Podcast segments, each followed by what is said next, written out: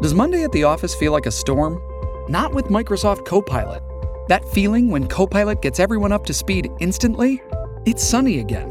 When Copilot simplifies complex data so your teams can act, that sun's shining on a beach. And when Copilot uncovers hidden insights, you're on that beach with your people and you find buried treasure. That's Microsoft Copilot. Learn more at Microsoft.com/slash AI for all.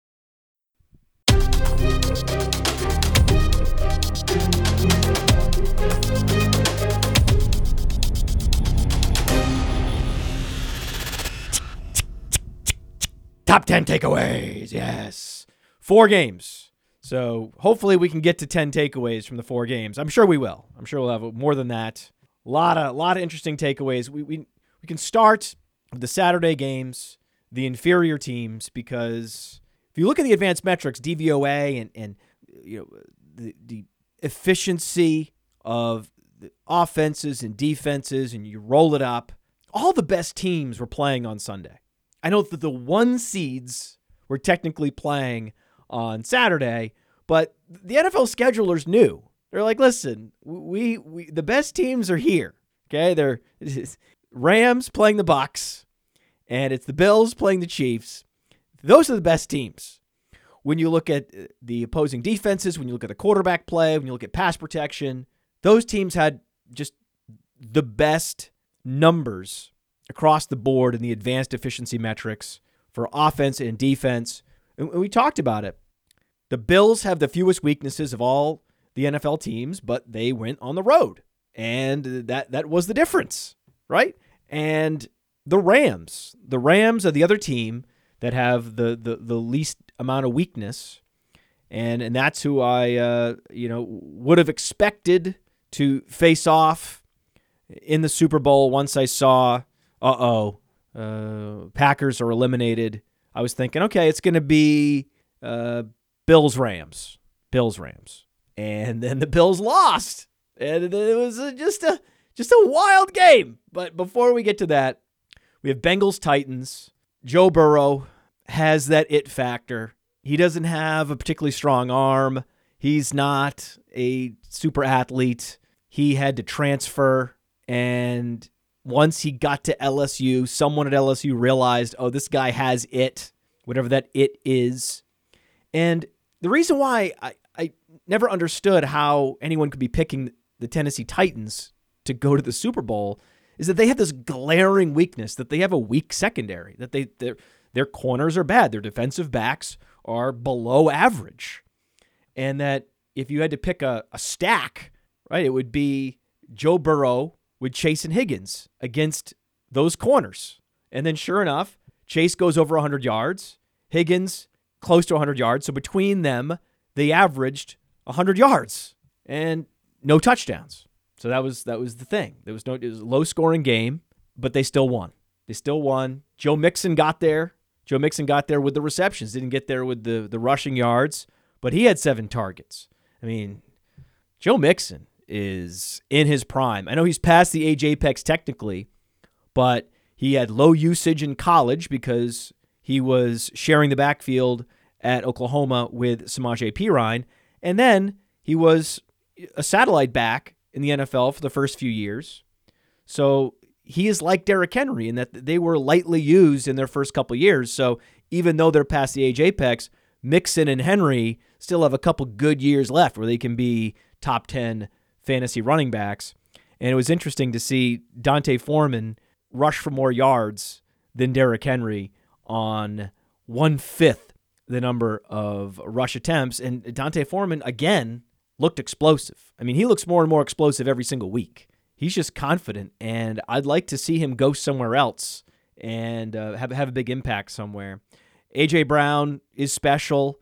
It was great to see that that Sonic Truth show I did with Nate Liss where I, I made sure to plant a flag on A.J. Brown and said, listen, what A.J. Brown did, especially in his rookie year in the NFL, before the knee injury cut short his sophomore season and then affected him, I think, nullified his offseason training regimen. And, you know, I think that it's been a, a couple challenging seasons because of that knee for A.J. Brown. And in year four, it's going to be absolutely on for AJ Brown. So get ready for it. Get ready for it. And the beauty is this game will not count in the season stats, right? This is a playoff game. So the playoff game doesn't get factored into where AJ Brown ranked in fantasy football. And all these projections and all these rankings that are going to come out in the next few months are not going to factor this game in. But we all saw this game, a game in which Julio Jones played and AJ Brown was a complete monster. AJ Brown wins everywhere. So he wins in the corner of the end zone with a one hand catch. He wins the line of scrimmage, squeezing the football, hands catching, and then breaking tackles. He wins everywhere. You love to see that. You absolutely love to see that. And I mentioned on that Sonic Truth show AJ Brown's 20 plus yards per reception in his rookie year in the NFL. Again, before he was sidetracked by this knee injury for two consecutive years. Five catches, 142 yards. That's 28 yards of reception. Right? Yeah, that's pretty good. That's pretty good. That's AJ Brown. He's pretty good. He's pretty good. Is he in the same tier as Ja'Marr Chase? No. No, he's not. And uh, I felt bad for Nick Westbrook-Ikhine. He's just that's he's not good enough, right? He couldn't rise up and uh, prevent uh, defender from getting in there. Like he just, you could see, like another wide receiver would have come to the football and and and fought. That's not Nick Westbrook-Ikhine. That's not his. That's not his game. That's just the difference. When you see an AJ Brown, when you see a Ja'Marr Chase, the things they can do even before the the ball arrives, the way they can position their body, the way that they can catch the ball with their hands out away from the defender and shield the football from defenders it's just an art form. It's just an art form to watch a Ja'Marr Chase, to watch an AJ Brown go out and work. And so that was a great pleasure. And it was just it was it was great to see the Tennessee Titans get eliminated because they never should have been the one seed in the first place. This was a, a an even match between the Bengals and the Titans, and sure enough, it was 1916. But now we get to see the Bengals, which have a much better offense because their offense is pass oriented now, where the Tennessee Titans still run oriented. They still ran Derrick Henry 20 fucking times for three yards a carry. Was that a good idea? No. Problem is when you, you throw uh, with Ryan Tannehill and he's getting picked off three times, uh, that, that that wasn't a good idea either. So they just didn't they didn't have many good choices. We run the ball or we throw with Tannehill. We take our chances. The Bengals defense is improving because so they're intercepting Tannehill three times. I'm fascinated. I, I think that, and, and that's, and the NFL does this, right? They, they, they do this. You're like, well, maybe the Bengals have a chance against the Chiefs. Their defense is getting better, and Joe Burrow is peaking, and they just, the Bengals just beat them, right? They, they beat him at the end of the year. I don't know. I don't know. This could happen. Maybe. Stranger things. The Bengals beat the Chiefs week 17, 34 31. Came back to win. Chiefs were up 28 17 and blew it at Cincinnati. Right? So at that was the key. See, at Cincinnati. At Cincinnati. But as we're seeing here, uh, a lot of road teams winning, but the advantage for the road team is three points. The advantage for the home team is three points. That's it. That's not, it's not a great advantage. We've known this all along. It's like it's, it's not a secret that it's not a huge advantage to be at home. It's three points, right? And the advantage that home teams get is that they get calls based on the pressure from the crowd. It has an impact on the referees, it influences the referees. So there's going to be a call or two every game that goes to the home team that the road team would not get. That's it, right? It's the psychological effect of the crowd on the referees. That's the home field advantage. And it shakes out to about three points every game. So if you were to play on a neutral field and the home team is getting a minus three, then those two teams are evenly matched. That's it. It's not a lot of points. It's just a field goal. It's like, oh, first of all, the best teams were not the number one seeds in the playoffs, and the home field advantage is not what so many in sports media think it is. Even though uh, the betting lines reveal exactly what it is. It's just oh no, home the home the home field advantage, yes, yes, home field advantage, yes. So the Chiefs are, are a better team, and they're going to get a couple calls that the Bengals aren't going to get. I don't think that game is going to be particularly competitive. I know that we want it to be. I know we're hoping it is. The Bengals defense is getting better, but I still think the Chiefs roll. And I kind of I think I think the Rams are going to roll too. The Rams are awesome.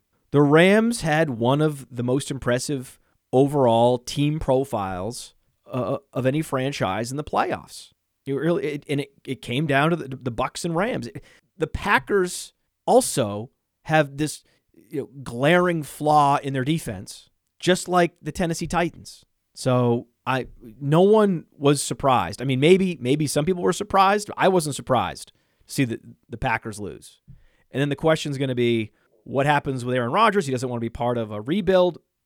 There is a reason why the Packers drafted Jordan Love. There's some larger plan at work in Green Bay.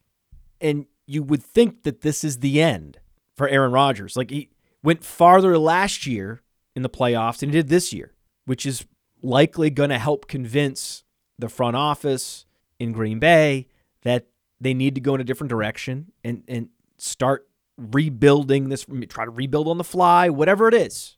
Not Aaron Rodgers. And then the question is if Aaron Rodgers is gone, do they extend Davante Adams? It's just it's it's it's hard to believe that you wouldn't extend Davante Adams. It really depends on the Packers front office and what they think their competitive timeline is going to look like. If they think they can compete in 2023, well, then you keep Davante Adams. He's going to be 30 in 2023. He's still going to be one of the, the dominant receivers in the league. You might as well extend him. If they think they're not going to be competitive until 2024, well, now he's in his early 30s. His best years are behind him. It's just, it's a tricky thing to decide what to do. If you're going to lose Aaron Rodgers, what the hell is the point in bringing back Davante Adams? Or you could say, well, we need Davante Adams if we're going to develop Jordan Love. And have they seen enough from Jordan Love to feel like this is a, a guy that we can trust to build around? We haven't seen enough of Jordan Love. Maybe they've seen enough in practice. Maybe there's been some throws in practice we haven't seen.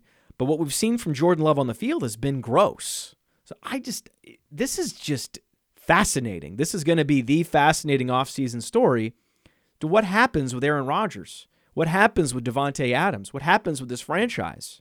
And it's perfect, right? It's so perfect for maximum intrigue because had the Packers won and at least made it as far as they made it last year, you could see much more of a justification to just run it back again in 2022. Just roll it over.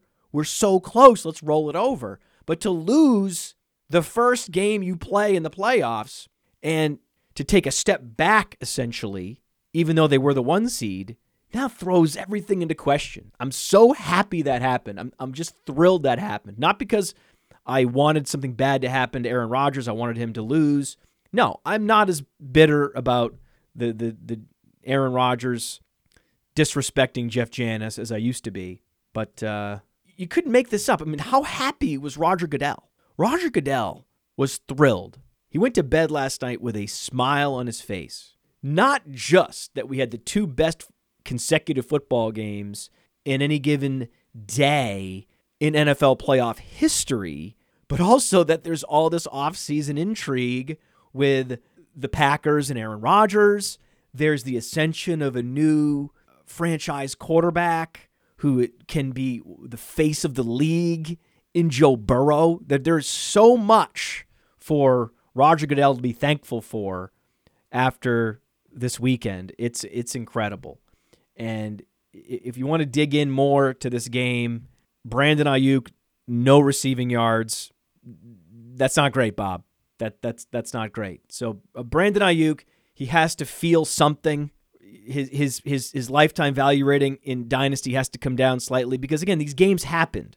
They're not going to show up in the season stats, and they're not going to show up as impacting fantasy performances. But it happened, right? He, he, he put up a bagel. He had a bagel game, and that's not great. And Elijah Mitchell looked good again, even though he wasn't necessarily that efficient. 17 carries, hoping for more against what is a run funnel defense in Green Bay. But to me, four targets Four targets is always encouraging. Give me the four targets. Like I, I don't care as much about the yardage and the the the rushing efficiency. Loved seeing the four targets though. San Francisco's figured out their running game. They've figured out their running. But If you're San Francisco, do you want to turn over your primary back every year? Why would you want that? Isn't it nice to have a stable primary back that you know is going to be your workhorse year in, year out? Don't the Bengals like having Joe Mixon and that certainty that Joe Mixon's our primary guy? Aren't the 49ers going to enjoy having Elijah Mitchell? And why would there be any question? Why would they go out and draft a, a running back on day one or two in 2022? I don't believe they're going to do that. There's no incentive for them to do that. But George Kittle was a machine, looked great again. He's just awesome. It's just, it's important because George Kittle's so volatile. He's the most volatile tight end in the league. And when he has consecutive subpar performances when he underwhelms, it's just good when he comes out and he, he reestablishes dominance. When he reminds us, hey, don't forget, I'm one of, if not the most talented tight end in the league. Like if if we're talking about the best all around hyper versatile playmaking tight end in the league, blocker, YAC monster, and air yards commander down the field, down the seam. He does it all. He gets down the seam. He breaks tackles. He pancake blocks when he's asked to. Would you want anyone but George Kittle if you were starting a franchise today? He's still young, still in his late 20s. He's awesome. What's going to happen? What's going to happen in Green Bay? I don't know. I, I'm fascinated to know what the hell is going to happen in Green Bay. Jimmy Garoppolo, 131 yards, no touchdowns, an interception, and he wins the game. Shame on the Packers for letting that happen. Shame, uh, right? Just those of us with Trey Lance, just be thankful. Be thankful that he didn't have some big boom performance. That would not be good. And, and we need to hope and pray that he underwhelms again. And he will. Don't worry. It's the Rams. It's the Rams. They're going to get to him. They're going to pressure him. Don't worry. Don't worry. Trey Lance fanatics. It's not going to be Garoppolo next year. He's not coming back. He's not. He's not. He can't. He won't. God, the Rams better beat the 49ers. And we got to hope Garoppolo looks terrible. He will. He will. There's not a question. He will. It's not a debate. He will. Rams Buccaneers. Okay. Rams Buccaneers. This was amazing. I can't believe this happened this way where Cam Akers had two fumbles that no one is going to remember and care about.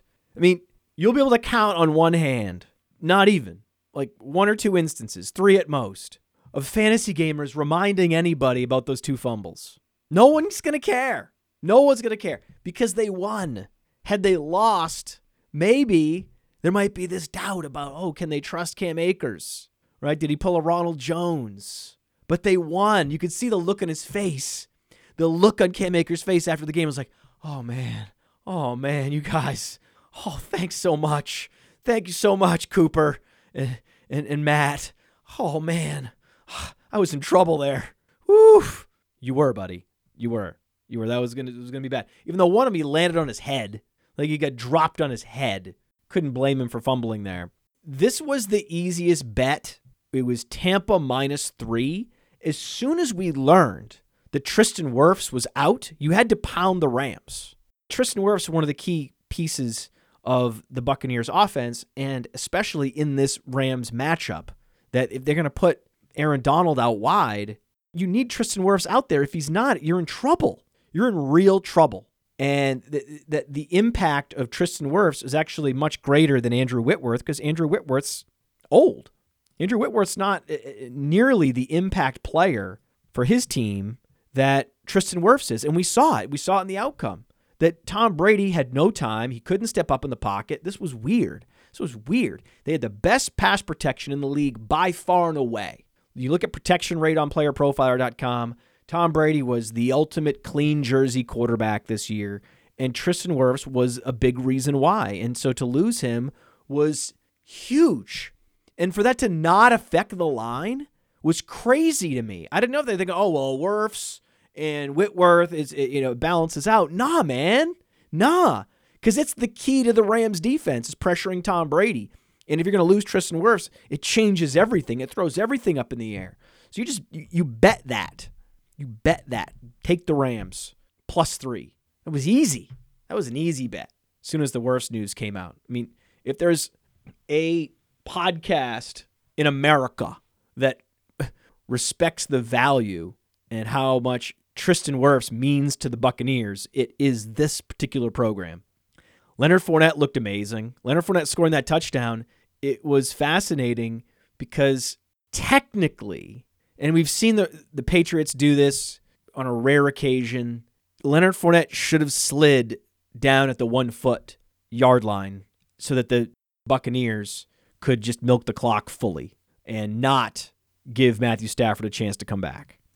That is the move. You have two chances to sneak it in, game's over. That is the move, but in the moment, you want to score the touchdown. Who's going to do that? No one would ever do that, right? It is technically the optimal move to maximize win probability, but no one would ever do that. No one. No one in that situation, when you're in comeback mode and you've been down double digits and it looked like the game was lost on five different occasions, and the Rams are just finding ways to give you the ball back, almost like it's the Truman Show, like it's being rigged from the, the studio. Cue the fumble. Like, we got to get Tom Brady the win here. Like, what about a conspiracy? How'd this happen? And then, uh, no, no, actually, they they gave Stafford just enough time and completely fucked up on multiple cases. So you can't blame Leonard Fournette for not going down at the one foot line. You can't. It would have been the best move, but you can't blame him for all those reasons we talked about. But you can blame the defensive coordinator for bringing a blitz when you know the Rams are out of timeouts. You just want to keep the wide receivers in front of you and force them to run another play, to go down and do what Dak Prescott had to do, which is to get you know, back to the line of scrimmage and spike the ball, and then they'd have to do a play where they get out of bounds with one second left. Instead, they brought a blitz and let them get a big play down the field to get into field goal range on one play. It didn't make sense. Why would you bring the blitz there? Why? Why? Even if you get to him, he can still just loft the ball. Why would he? Why? I couldn't believe it. I was like, they're blitzing?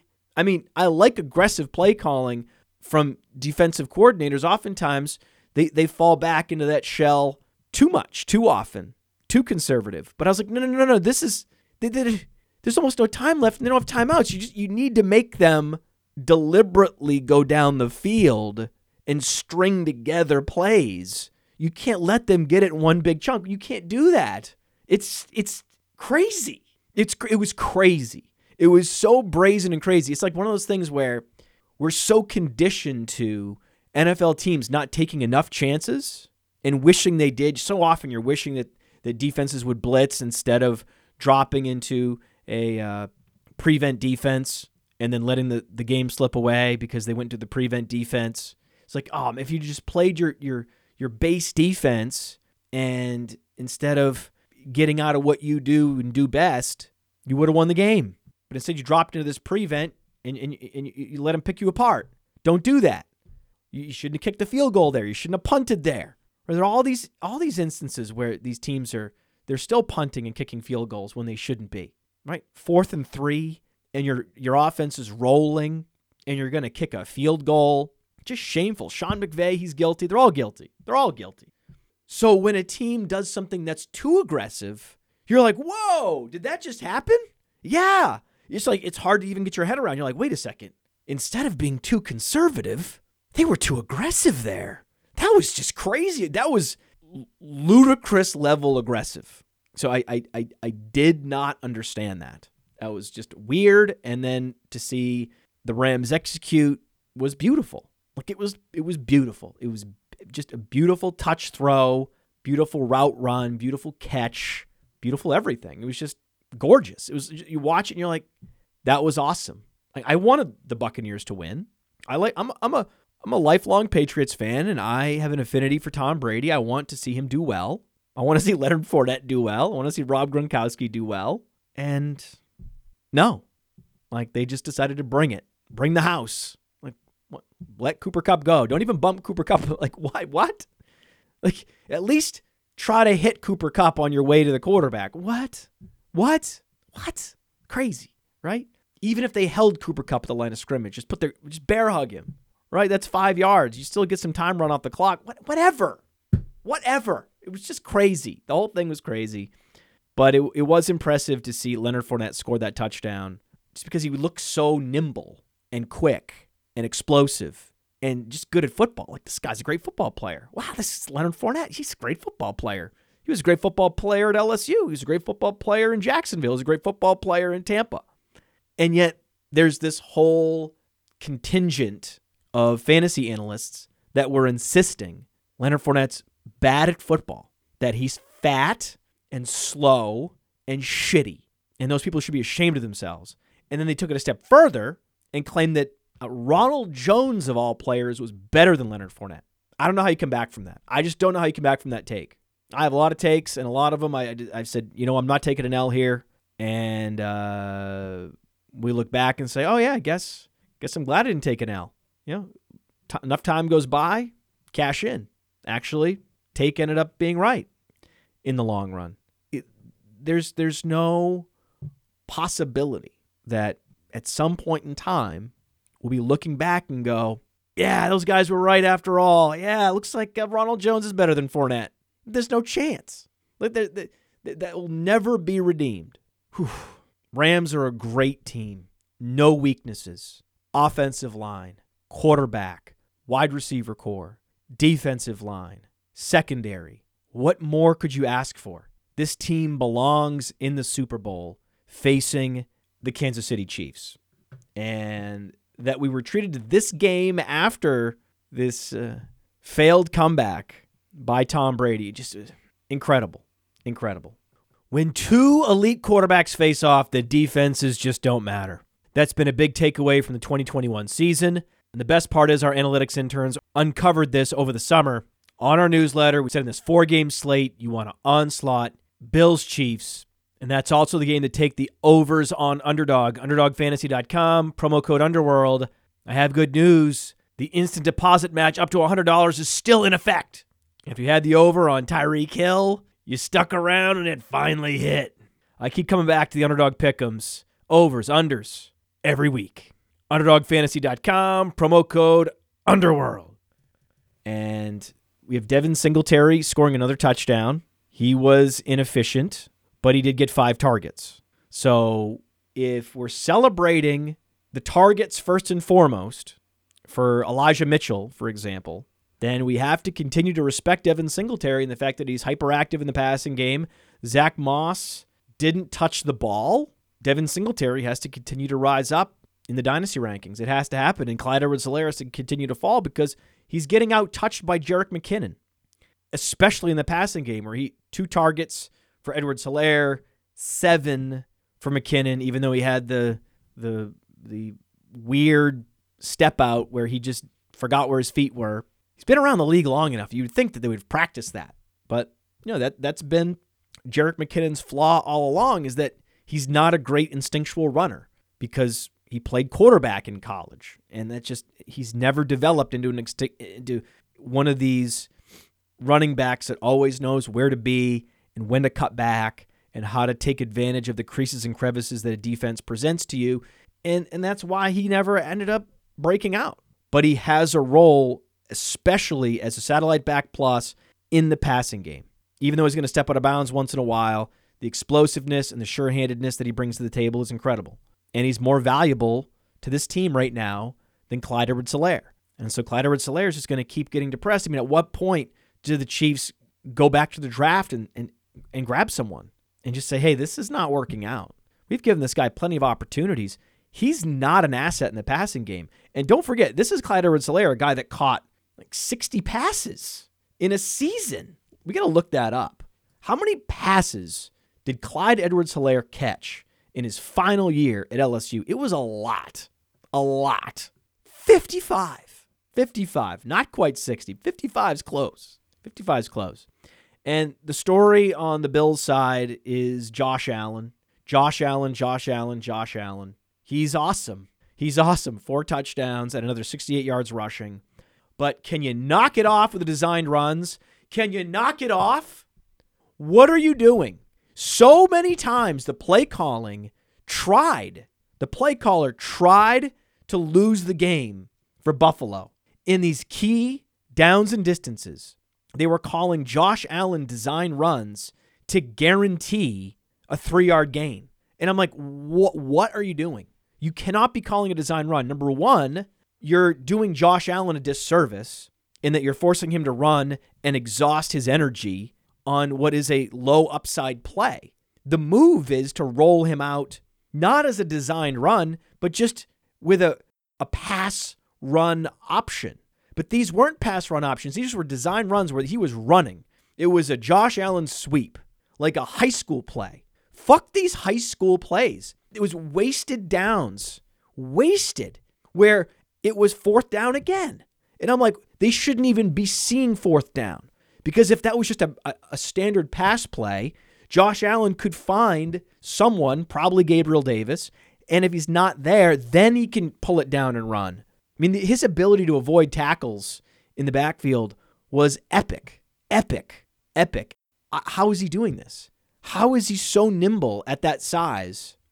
And it was like a, a video game. It was like Madden. He was just backing up, moving forward, moving to the side, and no one could touch him. It was so impressive. You walked away from that game thinking, oh my God, Josh Allen. Oh my God, Josh Allen. Oh my God. Oh my God. Stop calling designed runs that are only going to get him hurt, sap his energy, and not give him the option of throwing the ball downfield. If you just drop him back, there's Gabe Davis getting wide open for a touchdown. So Josh Allen has to then throw a 30 yard strike on fourth down because that's the position the play callers put him in time and time again. And then he had to bail out the offensive coordinator. Just call pass plays. Don't call fucking run plays. And don't call design run plays to the quarterback. If Josh Allen doesn't see it, he'll pull it down. Don't worry. Stupid. See, that was worse, right? So with Tampa, they made mistakes. The all out blitz was worse than Leonard Fournette not sliding at the one foot line. The Bills consistently calling these designed runs was worse than failing to call a squib kick on that. I mean, had they squibbed it, they would have won. They just needed to squib it and get the clock started, and then that's one less play. That's the reason why, if you're Leonard Fournette, you really should have gone down at the one foot line. That's less plays. They can't come down and score. They just needed a field goal. It's two plays. You needed a squib kick to drain just those precious seconds. And the announcers in the broadcast booth alluded to this. They talked about it before it happened. They were like, this is going to be a squib kick, of course. Duh. And then they don't. And it's like, well, if you're not going to squib it, at least pop it up and just tell the kicker, listen, just get it up in the air. Do not let it get to the goal line, right? Let it put it up in the air inside the 20. But don't kick it down to the goal line and just let let it go into the end zone. It's, what? Those are precious seconds. How is this not something they practice? They're working on these things all summer. How is that not something they, they worked on? You know that Belichick would have worked on that. They would have popped it up or squibbed it. And then bada bing, bada boom. That's what happens when you have Tyreek Hill. He's just, right? Tyreek Hill, Patrick Mahomes, Travis Kelce. That's what happens. I mean, I was there a doubt? Right? Once once they got that first that, that first chunk, I was like, oh, they're definitely getting the next chunk. Oh, it's over. Oh, it's over. This game's over. Chiefs win. And then that's what happened. I mean, if you're Josh Allen, it's like they had no time left. I just had eh, one of the the incredible touchdown strikes in NFL playoff history. I deserve to win here. And the Bills did deserve to win. The Bills are a better team. The Bills came into the playoffs as the best team in the league, the best all-around team, fewest weaknesses. That slight home field advantage was the difference, and that was it. Gabriel Davis, Gabriel Davis, Gabriel Davis Gabriel Davis had his Chase Claypool four touchdown game. It's just a shame it didn't come during the fantasy season. It's kind of a shame that when we go back and look at all these stats, he was the wide receiver X and the wide receiver Y and the wide receiver Z last three years. This game isn't going to count. It's not going to count, unfortunately.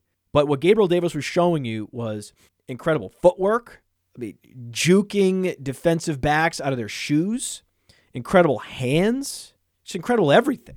Not really yards after the catch, but everything else. That's the kind of player he is. He's an outside clasher with separation ability. It's, it's very it's a fascinating profile for a day 3 pick that wasn't super athletic coming out of college, wasn't super dominant, but was good. Good, not great across the board as a prospect. And he's been developing. He clearly has that thing that Rick Spielman talked about that he's coachable, that he has the work ethic. That if you take that clay, that mound of clay of a player with size and some explosiveness, you drop him in the NFL with a, a willingness to work and be coached and the right quarterback, right? The right quarterback, he can ascend. And it's just very cool. It's very cool to see. Gabriel Davis and Cole Beasley and Stefon Diggs, none of them were day one or day two picks. These were all late round guys. That's cool. That's just cool to me. These were all self-made wide receivers. It's it's it's awesome. And shame on the Bills for parking Gabriel Davis behind Emmanuel Sanders all year. This is what we talk about.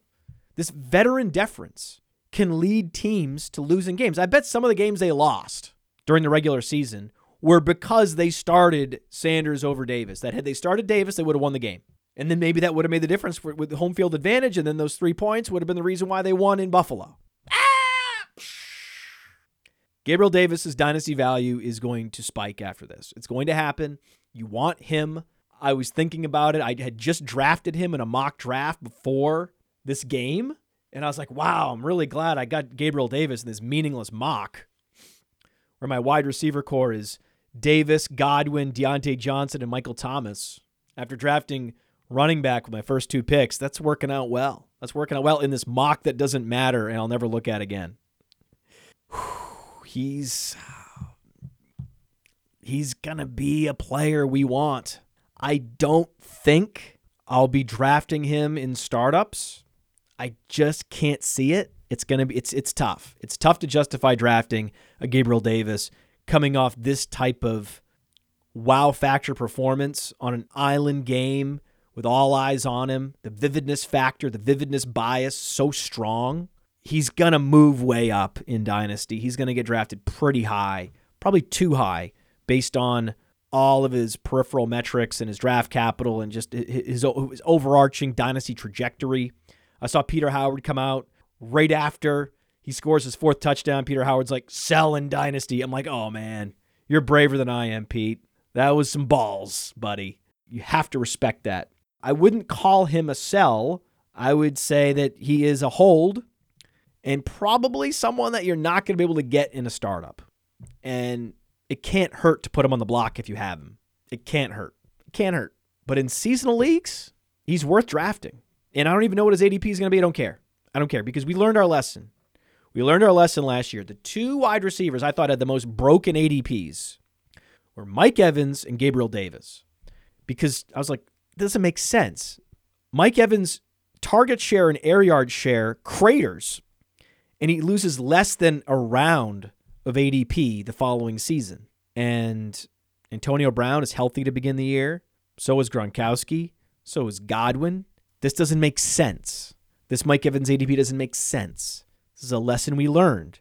It actually did make sense because you just want pieces of the best passing game, and ADP almost doesn't matter. It just doesn't matter. The underlying metrics don't really matter. Is this guy starting in the Tom Brady offense? Is he a red zone weapon? Yeah. Are they going to score a ton of points in Tampa? Yeah. Does that mean that Mike Evans is definitely going to have double digit touchdowns? Yes. Just get that guy. On principle, it doesn't matter. Don't dig too deep on a Mike Evans. You just want to stay high level and just know you want exposure to the Tom Brady offense. Yes, Antonio Brown and Rob Gronkowski were better values on draft day. That's true, regardless of how it ended up working out. But you still wanted everything. You wanted all of it. You wanted Evans. You wanted Godwin. You wanted Brown. Gronk, Fournette, everybody. And the same was true with Buffalo. We knew Buffalo was fast paced. We knew Buffalo was going to be prolific. And even though Gabriel Davis was technically their number four wide receiver, it didn't matter. You knew there was going to be turnover in this passing game. You knew that there were going to be injuries to wide receivers. You knew that one of the starting wide receivers was 33 years old, Emmanuel Sanders. Cole Beasley, also in his 30s. Why not take the young playmaking wide receiver that you at least knew was getting targets in the red zone? It felt like he was overvalued in the 10th round. Like, this is too early for a guy that's a number four receiver. This is dumb. But it didn't matter. You wanted Diggs, you wanted Davis, you wanted Sanders, you wanted Beasley, you wanted Knox, you wanted just everybody. You wanted Singletary. You wanted everyone. Everyone. Because there's so many more points scored in an up tempo, prolific offense. Like the pie is so much greater in Buffalo and in Tampa than it is in other teams. So why are you even playing this game?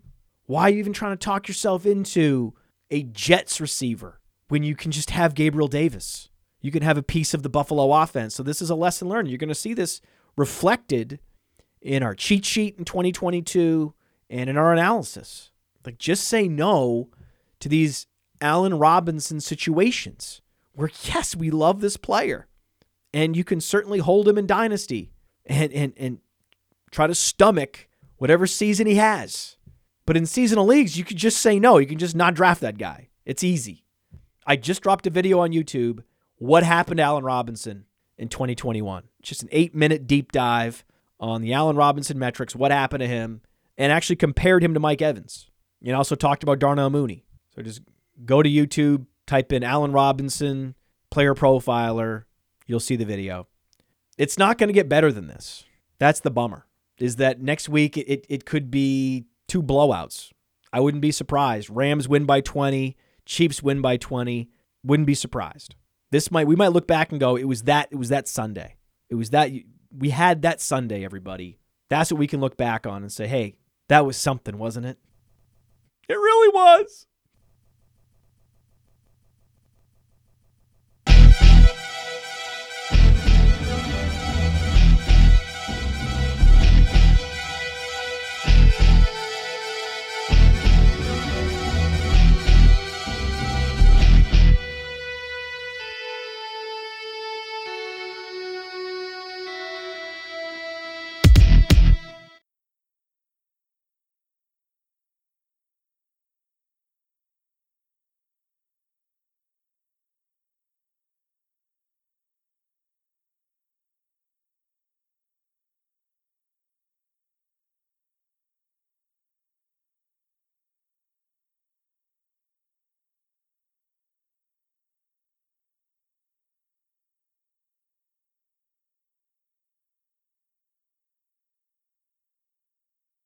Oh my God, Josh Allen. Oh my God, Josh Allen. Oh my God.